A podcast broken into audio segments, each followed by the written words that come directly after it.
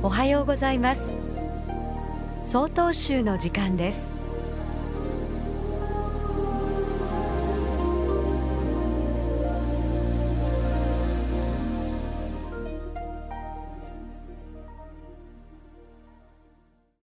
おはようございます。小平町高勝寺千石慶章です。落語にこんな小話があります。兄が弟に向かって、お前そんなところで竿を持って何をしている。お星様を一つ取ろうと思ってるんだ。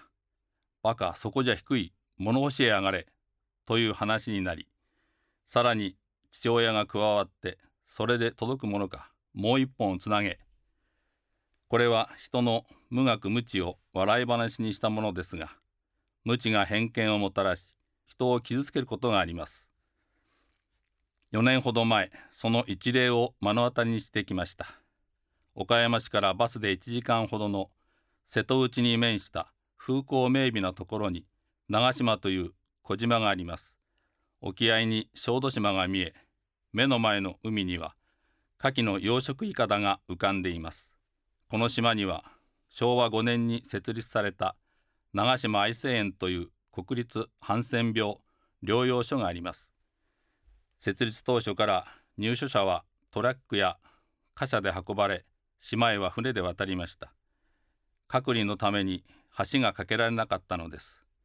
島に入って、まずクレゾールの風呂に入れられ、健康診断を受け、さんかげつもしたら帰れるからと言われて、その後数十年の間、島に隔離されたままというのが実際でした。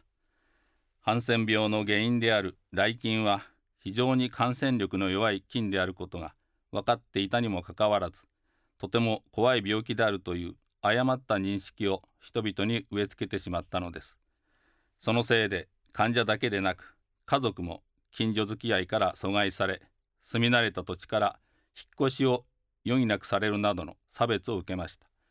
ハンセン病に対する無知が偏見と差別を生んだとも言えます。